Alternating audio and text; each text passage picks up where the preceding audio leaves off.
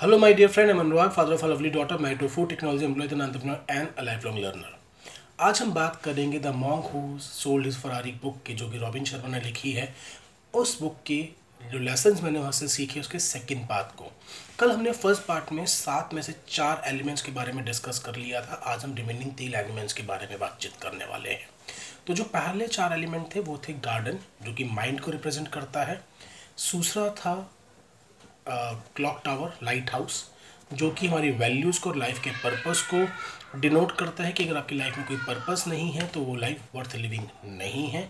तीसरी चीज़ है सुमो रेसलर जो काइजन को रिप्रेजेंट करता है कि डेली बेसिस पे हमको लाइफ में इम्प्रूव करना होता है अलग अलग एरियाज़ के अंदर इम्प्रूव करना होता है उन्होंने कौन से दस पर्टिकुलर एरियाज़ बताए, हम उसके ऊपर एक सेपरेट वीडियो भी ज़रूर करेंगे।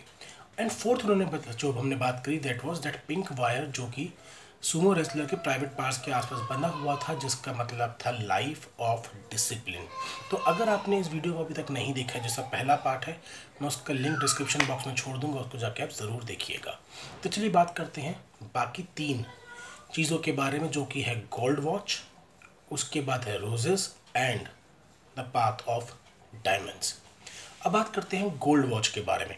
गोल्ड स्टॉप वॉच का जो मतलब था दैट वाज टाइम कहते हैं लाइफ के अंदर हम सबका टाइम जो है वो लिमिटेड है। हम सिर्फ़ लाइफ को सोचने में नहीं गुजार सकते, हम आपको साथ साथ एक्शन लेना होगा। और हम चीज़ों को एंडलेसली हम चीज़ों को एंडलेसली पॉस्टपोन नहीं कर सकते। हम ये नहीं कह सकते, मैं पहले पूरा का पूरा बिज़नेस को बिल्ड कर लूँ, उसके बाद फैमिली को टाइम दूँगा। नेवर नो कि उसके बाद वो टाइम मिले भी ना मिले। और यकीन मानिए, मैं इस तरीके का व्यक्ति था कि काम में लगे रहो फैमिली को टाइम मिल ही जाएगा। और इस चीज़ को रियलाइज़ करने में मुझे अभी भी वक्त लग रहा था, मगर कोरोना ने मेरे को लाइफ के अंदर ये चीज़ रियलाइज़ करवाई कि भाई, हम कितने, कभी भी हमारे साथ लाइफ में कुछ भी हो सकता है, पता नहीं हम इस लॉकडाउन पीरियड के बाद हमें से कितने लोग हो सही प्रभु करे कि सब सही रहे बट पता नहीं हम कितने लोग सही हो। पता लगे कि हम लोग लाइफ में अपने ड्रीम्स को पूरे करने में तो लगे रहे बट अपनी बच्ची को जो समय देना था, जो उसके साथ नहाना था, मैं आजकल डेली अपनी बेटी के साथ नहाता जो उसके साथ नहाना था वो वक्त, वो प्यार हम दे ही नहीं पाए, जो उसके साथ खेलना था, जो उसका वॉक पे जाने का टाइम था, वो कभी दे ही नहीं पाए।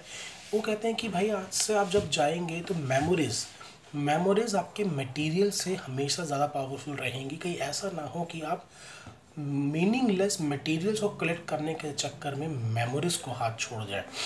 टाइम लिमिटेड है, उसको बैलेंस रूप में रखिए। अपने बिज़नेस कमिटमेंट्स को पूरा कीजिए बट हाँ हैप्पीनेस जो है वो मेमोरीज से आती है। अपने वर्क लाइफ बैलेंस को बिगड़ने मत दीजिए। सो स्टॉप वॉच का मतलब यही है कि टाइम लिमिटेड है, वो कभी भी घड़ी जो है वो रुक सकती है। तो लिव योर लाइफ टुडे आज उस चीज़ को बैलेंस में लेकर चलिए। जो नेक्स्ट है दैट वॉज़ रोजेज़ रोजेस का उन्होंने जो सिंबल था that was service to others कहते हैं कि लाइफ के अंदर हम उतना ही ग्रो करते हैं जितना हमारा गिविंग पावर इम्प्रूव होती है।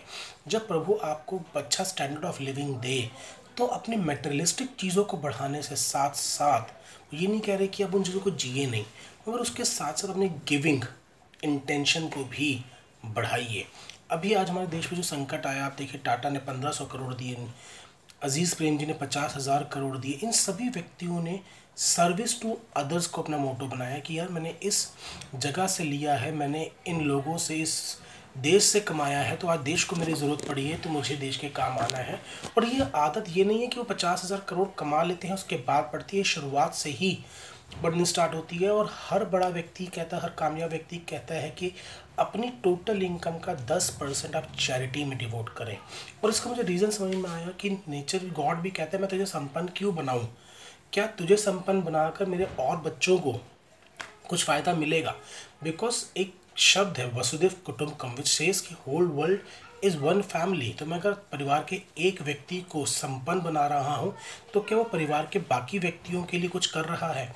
So give charity service to other जब तक हम लाइफ के अंदर दूसरों के लिए नहीं जी रहे, तब तक हम एक्चुअली लाइफ जी ही नहीं पाएँगे। हमारी हैप्पीनेस जो दूसरे को देकर, खुशी देकर मिलेगी, वो वैसे मिलने ही नहीं वाली है, जो हम सिर्फ़ सेल्फ सेल्फ सेल्फ सेल्फ को जिएँगे। और यकीन मानिए, मैंने बहुत छोटे छोटे कंट्रीब्यूशन को करना स्टार्ट करा। फॉर एग्जांपल मैंने कॉन्सेप्ट करना स्टार्ट करा वेल्थ वेनेसडे कि वेनसडे को गए, सौ रुपये के एक गोलगप्पे वाले को दिया है कि भाई मेरे बाद कोई भी जो दस व्यक्ति आए, उनको दस दस रुपये के गोलगप्पे आप फ्री खिला देना।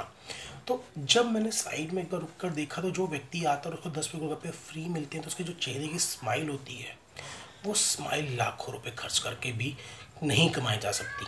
तो वाकई मुझे लगा कि हाँ यार चैरिटी करना बहुत ज़रूरी है। स्टार्टेड विद स्मॉल अमाउंट और देन आई डिसाइडेड कि नहीं, मैं अपनी इनकम का टेन परसेंट ज़रूर कंट्रीब्यूट करूँगा बट कम में और ये अभी से करना शुरू करूँगा बिकॉज़ जब दस लाख रुपए कमा रहे होंगे, तब एक लाख रुपये इमीडिएटली नहीं दिया जाएगा। जब आज अगर पचास हज़ार रुपये कमा रहे हैं, अगर हम पाँच पाँच हज़ार रुपये नहीं दे पा रहे हैं तो। और लास्ट उन्होंने जो बात बोली that was road of diamond कहते हैं कि जो पूरे की पूरी ज़िंदगी है, जो पूरी की पूरी रोड है लाइफ की, वो डायमंड से ही भरी पड़ी है। Every single moment is precious एक लाइफ जर्नी को करने के बाद एंड जो है वो प्रीशियस नहीं होने वाला। Every single moment is precious so live in now अगर आप मूवी देख रहे हो अपने बच्चे के साथ तो उस टाइम फ़ोन बंद करो और मूवी कार्टून देखो यार, आपकी ज़िंदगी में जियो। अगर आप किसी साथ लंच करने गए हो तो उस टाइम पे फ़ोन वोन छोड़ो, उस टाइम मीटिंग्स छोड़ो लंच को एंजॉय करो। ये बात मैंने उरी मूवी में जो एक्टर थे, शायद विवेक कौशल थे, विशाल कौशल थे, मैं नाम भूल रहा हूँ, उनके इंटरव्यू में सीखा था, वो कह रहे थे कि एक बार अपने वो जिस मेजर के साथ, जिनके साथ उन्होंने ट्रेनिंग करी, उनके बैठे हुए थे, रात के लगभग दो ढाई बज चुके थे, और नेक्स्ट डे जब मेजर ने पूछा कि आपका क्या नेक्स्ट डे का रूटीन है तो उन्होंने बताया कि कल तो हमारी कोई शूटिंग नहीं है आई विल आराम से सो के उठूँगा और देन आई विल सीख मुझे क्या करना है। तो उन्होंने मेजर से पूछा मेजर आपका क्या रूटीन है? तो ऑलरेडी दो बज चुके थे मेजर ने बोला कि नहीं, सुबह चार बजे उठना है, साढ़े चार बजे असेंबली के लिए लगना है, ये सब चीज़ें। तो ये क्वेश्चन ने बोला कि आई एम रियली सॉरी कि दो बजे आपको चार बजे दोबारा उठना भी है। तो मैंने आपका मतलब रूटीन जो है बिगड़ जाएगा।